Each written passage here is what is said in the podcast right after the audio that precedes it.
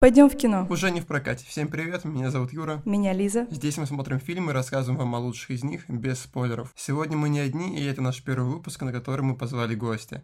Сегодня с нами на подкасте сценарист и продюсер Полина Легостаева. Полина, привет. Привет, ребята. Спасибо, что пригласили. Полина здесь, чтобы рассказать о фильме, который хочет порекомендовать слушателям. Но, Полин, сначала хочется поговорить с тобой о тебе.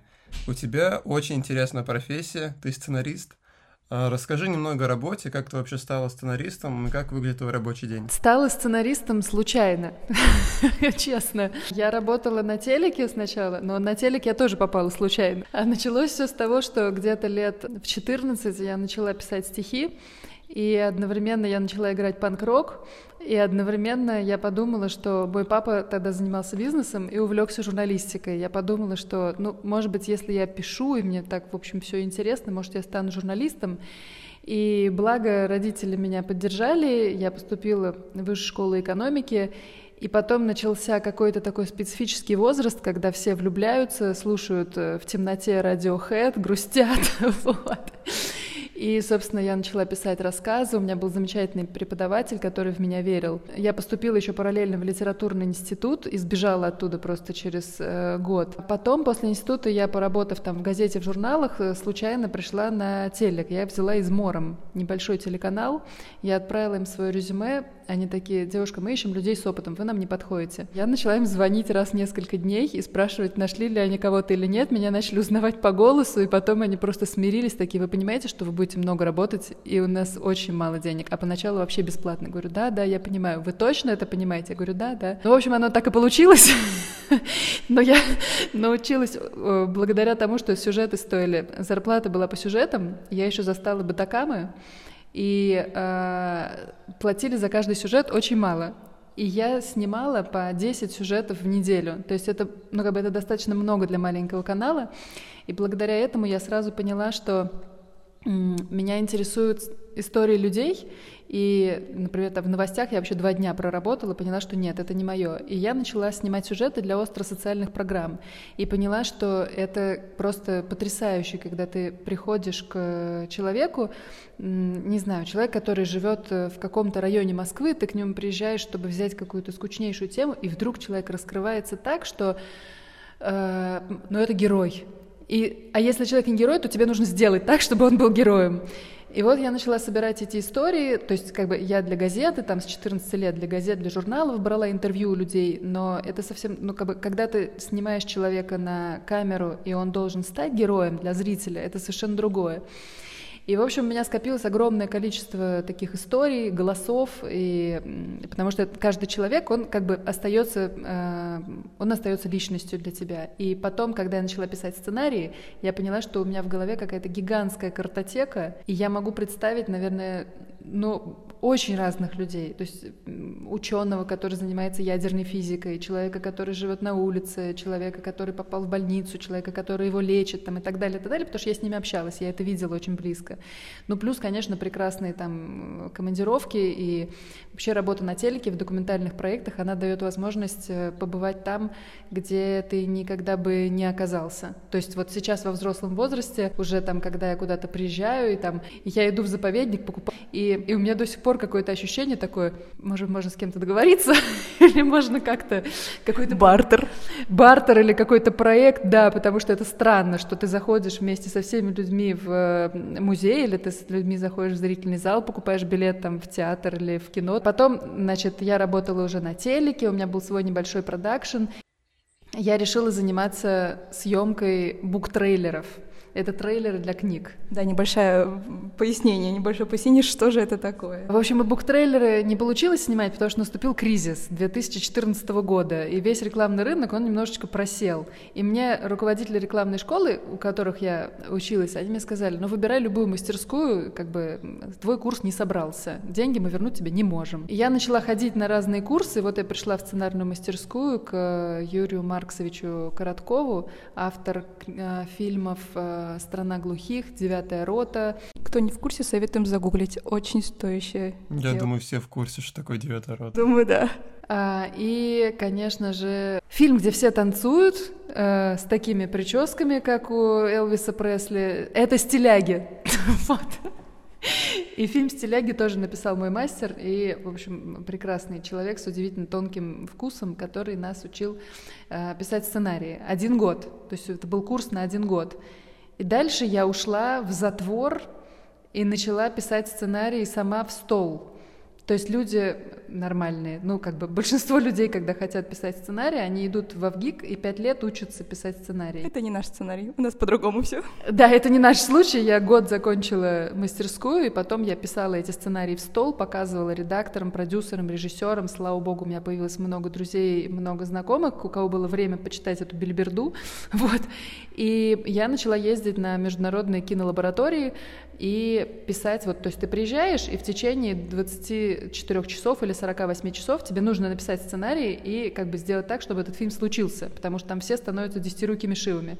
То есть не бывает такого, что ты приехал, там написал, и там, а пусть они как-нибудь сами. Нет, ты туда идешь, ты помогаешь договариваться, ты держишь какой-нибудь прибор световой, ты еще там общаешься с актрисой, ты еще где-нибудь по кадру сзади там пройдешь, потому что массовки нет, это все бесплатно, и все здесь сейчас делается. Вот.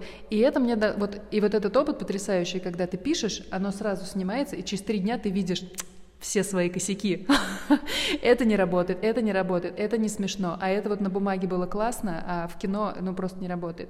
И я вот таким вот образом нарабатывала, нарабатывала, нарабатывала опыт, и сейчас вот я уже как бы работаю в кино. Очень интересно, что, Полина, насколько я знаю, ты занимаешься не только короткометражками, как и известно, но еще и анимационным кино. В анимационное кино я попала как продюсер сначала. Я работала как э, продюсер телевизионных проектов э, в «Фиксиках».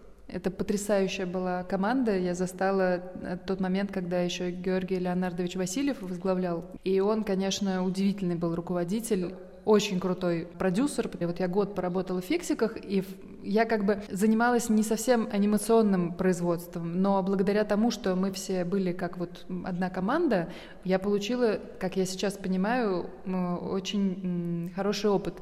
И когда э, я пошла сейчас э, работать в анимационную студию, я работаю удаленно со студией Таскин в Казахстане. Это самая крупная анимационная студия в Казахстане. А меня сначала пригласили как сценариста, а потом у нас в запуске было два новых мультипликационных проекта и два комикса. И вот я вот для себя открыла новый жанр комикс, который меня тоже невероятно вдохновил. То есть там столько возможностей. В процессе, опять же, только понимаешь, что он вроде как кино работает, но это не раскадровка кино, потому что комикс дает возможность перескакивать из одного времени э, в другое, из головы героя в то, что вокруг происходит, в голову еще там какого-то персонажа.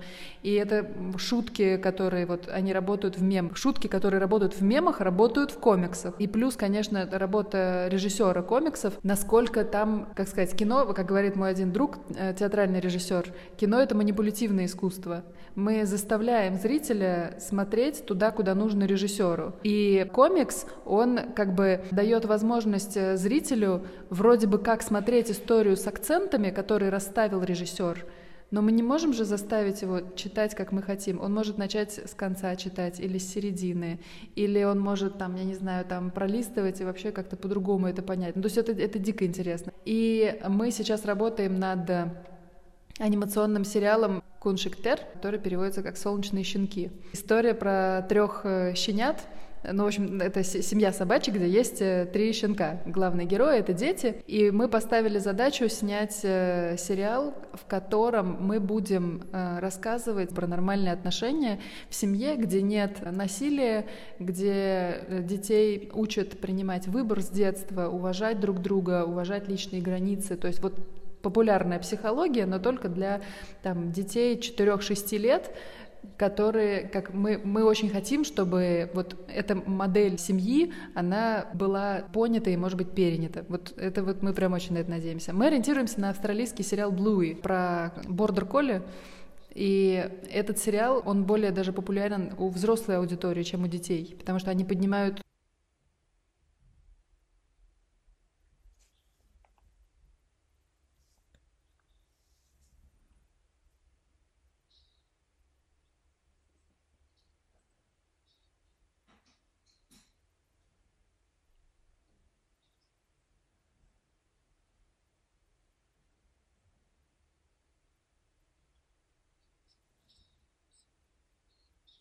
очень взрослые темы, но они их раскрывают с таких неожиданных сторон. У них тоже целевая аудитория где-то дети 3-6, это прескул, пришкольный возраст. И они, например, сделали серию о том, почему у некоторых людей, ну, собак, есть дети, а у некоторых нет. Ну вот как это получается? На самом деле очень интересно, и я как поняла, вы еще такую позицию делаете, что взрослые истории переводите в детский кинематограф, в детскую анимацию. И мне кажется, это очень всегда актуально и интересно будет понято детьми. И как все равно у Полины очень большой бэкграунд, помимо того, что кинотворчество, киноискусство. Полина еще ведет очень такие серьезный свой телеграм-канал, э, посвященный очень интересной тематике, про которую тоже мы сейчас затронем. И вообще вот это вся позиционирование кино не просто как картинки, а как такое психологическое, хорошее с точки зрения воспитательной методики, мне кажется, это все очень интересно и полезно. И плюс, когда это еще, еще, еще визуально красиво и интересно, я бы сама с удовольствием бы смотрела такое, такие мультики, такие фильмы. Полин, из твоего телеграм-канала я знаю, что ты пишешь книгу Расскажи, пожалуйста, о чем она будет и когда ее ждать? А, книга «Красота во мне», она пишется. Я начала работать с литературным продюсером, книжным продюсером. Вот э, у нас была первая встреча, я поняла, что нужно книгу переделывать в строгий жанр нон-фикшн. Как бы очень интересно, что э, несколько лет назад в российском кинематографе, когда ты писал историю, тебе говорили продюсеры, ну слушай, это не жанровое кино, это вне жанра. Ну это сейчас никто не снимет, ну это нет. Давай, вот если мелодрама, то мелодрама. А сейчас на наоборот. Я смотрю, что требуется, например, на платформах, да, и большинство сериалов, которые сейчас снимают, они мультижанровые. Чем больше жанров, тем круче. Вот в книжном бизнесе сейчас, насколько я это вижу, насколько я это анализирую, да, немножечко обратная история. Больше половины книг, которые успешно продаются и покупаются, это нон-фикшн. То есть людям интересно заниматься самообразованием, интересно развиваться. И поэтому как бы э, у меня изначально была идея изобрести велосипед, и сделать муль- такую мультижанровую историю. Типа я описываю свою историю, как я освободилась от своей зависимости, и параллельно там вкраплениями вот какие-то давать там э, лайфхаки, параллельно там какие-то лекции, которые вот у меня были в реабилитационном центре. И мы с книжным продюсером пришли к тому, что нужно из этого делать нон-фикшн. То есть из этого нужно делать историю от первого лица, и в первую очередь, чтобы это такая сейчас модный жанр self-help. То есть книга, которая поможет, типа вот Алан Кар, легкий способ бросить курить. Я ее три раза читала, кстати, к слову. Вот. Вообще редко бывает, когда книги, наверное, много раз перечитываешь, но хотя когда самообразование, я думаю, что это очень актуально. Писать сценарий к фильму и писать книгу — это сильно разная работа? Или ты просто делаешь текст, а что потом с ним будет дальше, это уже не важно? Писать сценарий и писать книгу — это сидеть за столом, когда тебя никто не трогает, не отвлекает, и много часов подряд писать. То есть в этом эта работа очень похожа. Это такой забег на долгую дистанцию, и я работаю как э, литературный наставник, помогаю людям писать книги, и э, с этим не все справляются. Ну, то есть как бы кажется, что если ты пишешь хорошие посты, если ты в принципе умеешь писать, это несложно. На самом деле это просто... Все СММщики сейчас взгрустнули чисто. М-м, ну да, надо начать писать книги. Но в этом же нет ничего страшного. То есть либо тебе нравится долго сидеть за... Вот один сценарист говорит, ребята, если вы решили писать сценарий, покупайте удобное кресло. А сценарии вообще говорят, что не пишутся, а переписываются. Это тоже правда. Вот мы в этом году подавали проект в Министерство культуры, э, мы не прошли по документам и будем на следующий год подавать. Я написала этот сценарий за месяц, наверное, была моя история, а потом в течение двух лет мы с режиссером, сначала вдвоем с режиссером, потом с режиссером и с редактором, потом еще подключался периодически продюсер, и мы два года эту историю переписывали. С книгой э, несколько проще, поскольку как бы в литературе тоже есть свои законы жанра, конечно же, и в литературе есть свои как бы правила, должен быть легкий язык там и так далее, и так далее. Но штука в том, что э, в кино просто, как сказать, есть вещи, которые работают, есть вещи, которые не работают. И на экране это всегда видно. В книге это, как сказать, э, если ты накосорезил, как бы оно как-то мягче, что ли, воспринимается читателем. Я не знаю, как это объяснить объяснить. Ну, то есть э, по моему, э, по моим ощущениям, книгу вот я, я не знаю, писать проще или легче. В кино просто больше очень жестких правил, чем в литературе. Ну да, еще мы знаем, что помимо того, что ты еще и пишешь книги, снимаешь короткометражки, мультипликацию, ты еще, мы видели в, у тебя в кинопоиске, что ты участвовала в Галилео. Э, что ты там делала? Это очень интересно. Я ныряла в прорубь. Вот так, да. Вот так по-русски. Я складывала елку из полотенец на крахмаленных. Что еще я делала в Галилео? Лыка вязала Серьезно. А потом я летала на авиатакси. Потом я от печки танцевала. Ну, это просто какая-то невероятная жизнь сценариста. Мне кажется, можно снимать кино про твою жизнь. Да, Галилео это из всех телевизионных проектов это мой был, самый любимый, потому что, ну вот как бы вот это вот все попробовать можно было только участвуя в программе. Я даже хотела прыгнуть с парашютом, когда мы снимали про парашютный спорт в Галилео, но когда я поговорила со спортсменами, передумала это делать. Поберегите себя. Я просто статистику узнала, какой парашют не раскрывается по статистике. Так, расскажите секрет, какой из? Каждый сотый. Вот так, так, все записали себе, пожалуйста. Это важная пометка. То есть там срабатывает запаска, все в порядке. Ну, каждый сот это можно рискнуть. Когда-то 99-й. Каждый день на маленькие вот эти аэродромчики, откуда люди поднимаются на маленьких самолетиках и прыгают, а, вот особенно в выходной день несколько сотен проходит. Вот так-то да так-то ты уже там сотый можешь стать гораздо быстрее, чем кажется. Ничего себе, я не знала такой статистики, хотя у меня было желание когда-то прыгнуть, но теперь я подумаю. Ну, в общем, Галилео это э, замечательный был проект. Он сейчас, по-моему, идет, да, уже в другом формате, но он идет на СТС. У нас получается какой-то очень дружелюбный разговор. Я это сейчас буду портить. Давай. Лиза прислала мне ссылку на проект «Я листаю», так. и он опубликован просто на личном YouTube-канале Полины. И я перешел в профиль и подумал, что это канал с короткометражками. Так. И я открыл последнее видео, оно называлось «Квартира в Лефортово». И я подумал, какое романтичное название фильма, и где-то только на середине я понял, что это просто румтур. Это же румтур, да? Да, просто канал на YouTube я использую чисто технически. Он вообще он под девичьей фамилией. По идее, туда заходит очень мало людей. Юра, ты смог, ты нашел. Блин, надо удалить это видео. Я просто, когда где-то минуту посмотрел, думал, типа, ничего себе у нас артхаус научились делать. Но даже обзор квартиры в Лефортово э, мне понравился больше, чем «Поток». И я хочу побыть критиком. Я посмотрел «Поток», и это напомнило мне такой примитивный социальный ТикТок. Это такой, знаете, длинный ТикТок, где чел трогает девушку ниже спины, она его бьет по лицу, а потом оказывается, что он слепой, и его неправильно поняли. Или неправильно понял я. Объясни мне, в чем э, суть что хотелось сказать и почему я не прав? Смотри, есть такое понятие «первый фильм». Это первый фильм для режиссера Анны Диановой. Это моя очень близкая подруга. И изначально она меня пригласила помочь ей докрутить ее историю. Это ее история, она действительно пережила теракт э, в Барселоне, и ей нужно было поделиться этой историей. И с чем я сталкиваюсь, когда я работаю наставником сценарным, я понимаю, что первые истории, они, они не то что примитивные, да, они, они чаще всего они сентиментальные, но они очень искренние. То есть при всем при том, что эта история, она там не, не претендует на супер оригинальность, при всем при том, что там нет каких-то ходов, там супер каких-то, которые там никто не ожидает. Она очень искренняя, и я ее очень э, как бы за это ценю. То, что это простое э, высказывание э, человека, который был в этой ситуации, и ты знаешь, простые истории, они чаще более честные, что ли. Вот таким способом проще донести именно то, что хотела сказать режиссер. Друзья, вы можете посмотреть поток на кинопоиске, он там есть, и сформировать свое мнение и написать нам, что вы решили. Ну что, тебя убедили?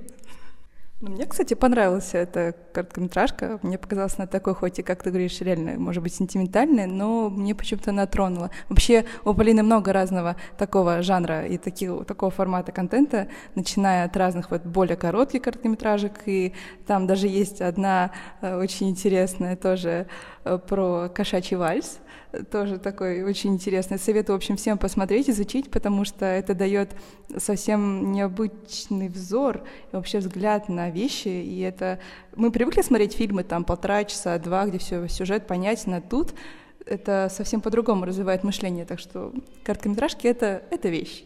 Думаю, стоит к ним переходить потихонечку. Я в душе стендапер, поэтому у меня в заметках на этот подкаст написана такая шпаргалка — Я ее не стал даже озвучивать, но я ее все-таки озвучу. Я не знаю, в каком состоянии эффекта это все попадает ко мне в шпаргалке. Вот что у меня написано. Насколько сложно было писать диалоги к короткометражке Кэтсвальц. Так их там вот нет, так вот у нас теперь ю- юмористическая передача. Так слушай, у нас на самом деле с режиссером стояла как раз задача. Это как раз кино было снято за, 2, за 48 часов э, в питерской лаборатории кинокабаре. И э, мы, собственно, с ней сидели, думали. Э, а до этого мы снимали в Финляндии в кинолаборатории кино вот это э, Can You Bear Me?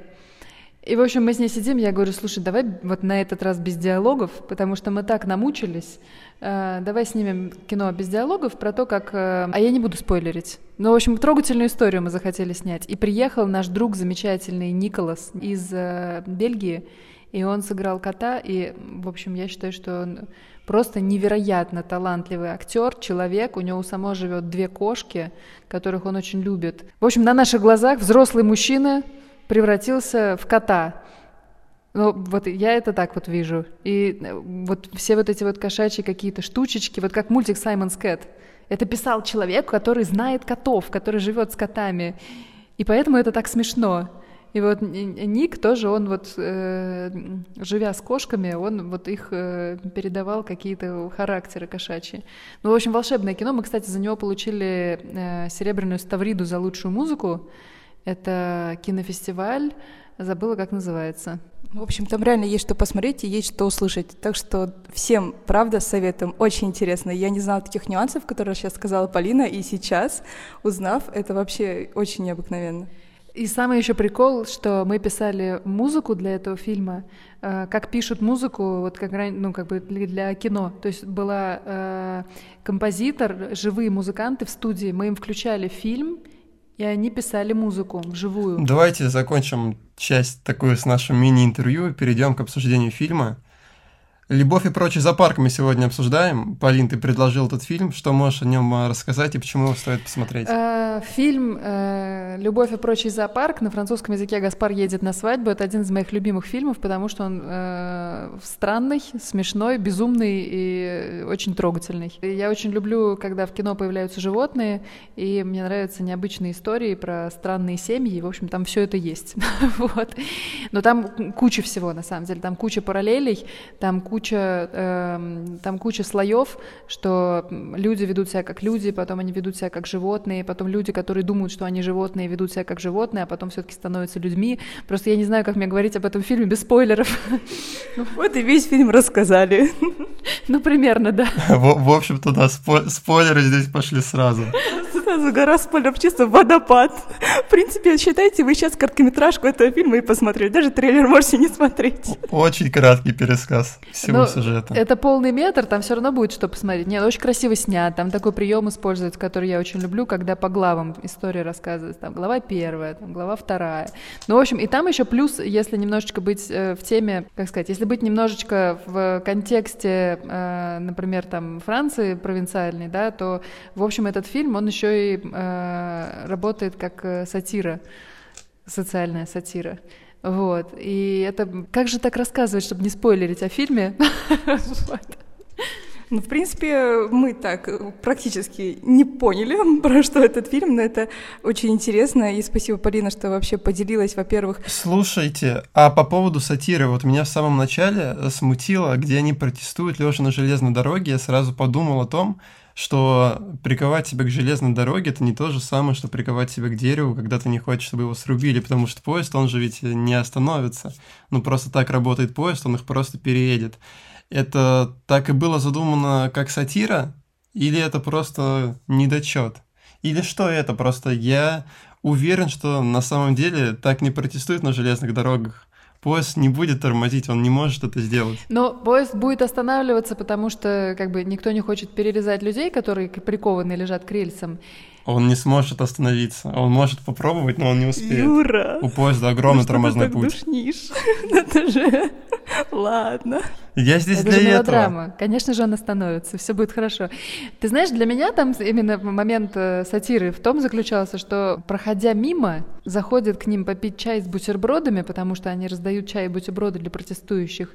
И даже не понимая, зачем, они такие, а хочешь приковать себя к рельсам? Она говорит, ну давайте, как бы чайку попили, бутерброды поели, давайте при приколю себя э, на, наручниками к, к рельсам. Так сказать, легкий на подъем человек. Да, да, да, да, да, легкий на подъем человек. И, ну, как бы э, до нас доходят э, отголоски того, что в Европе э, в любой непредвиденной ситуации выходи на забастовку.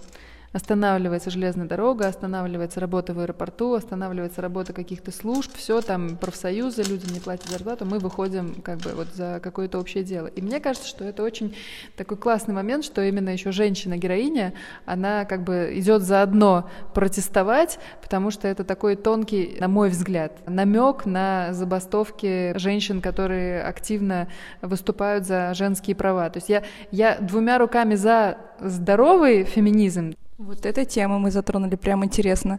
Так, те, кто еще дослушал до конца, пожалуйста, делитесь вашим мнением, потому что это прям очень актуально. Юра, что ты скажешь? Мне тоже понравился этот фильм, его было достаточно сложно найти в интернете, я смотрел его вообще на Одноклассниках. Какая-то богом забытая социальная сеть, пришлось до нее добраться, чтобы посмотреть. Может быть, еще где-то можно, не знаю, мы, наверное, во ВКонтакте прям прикрепим ссылку э, на Одноклассники, потому что фильм найти сложно. Меня смутило еще один момент.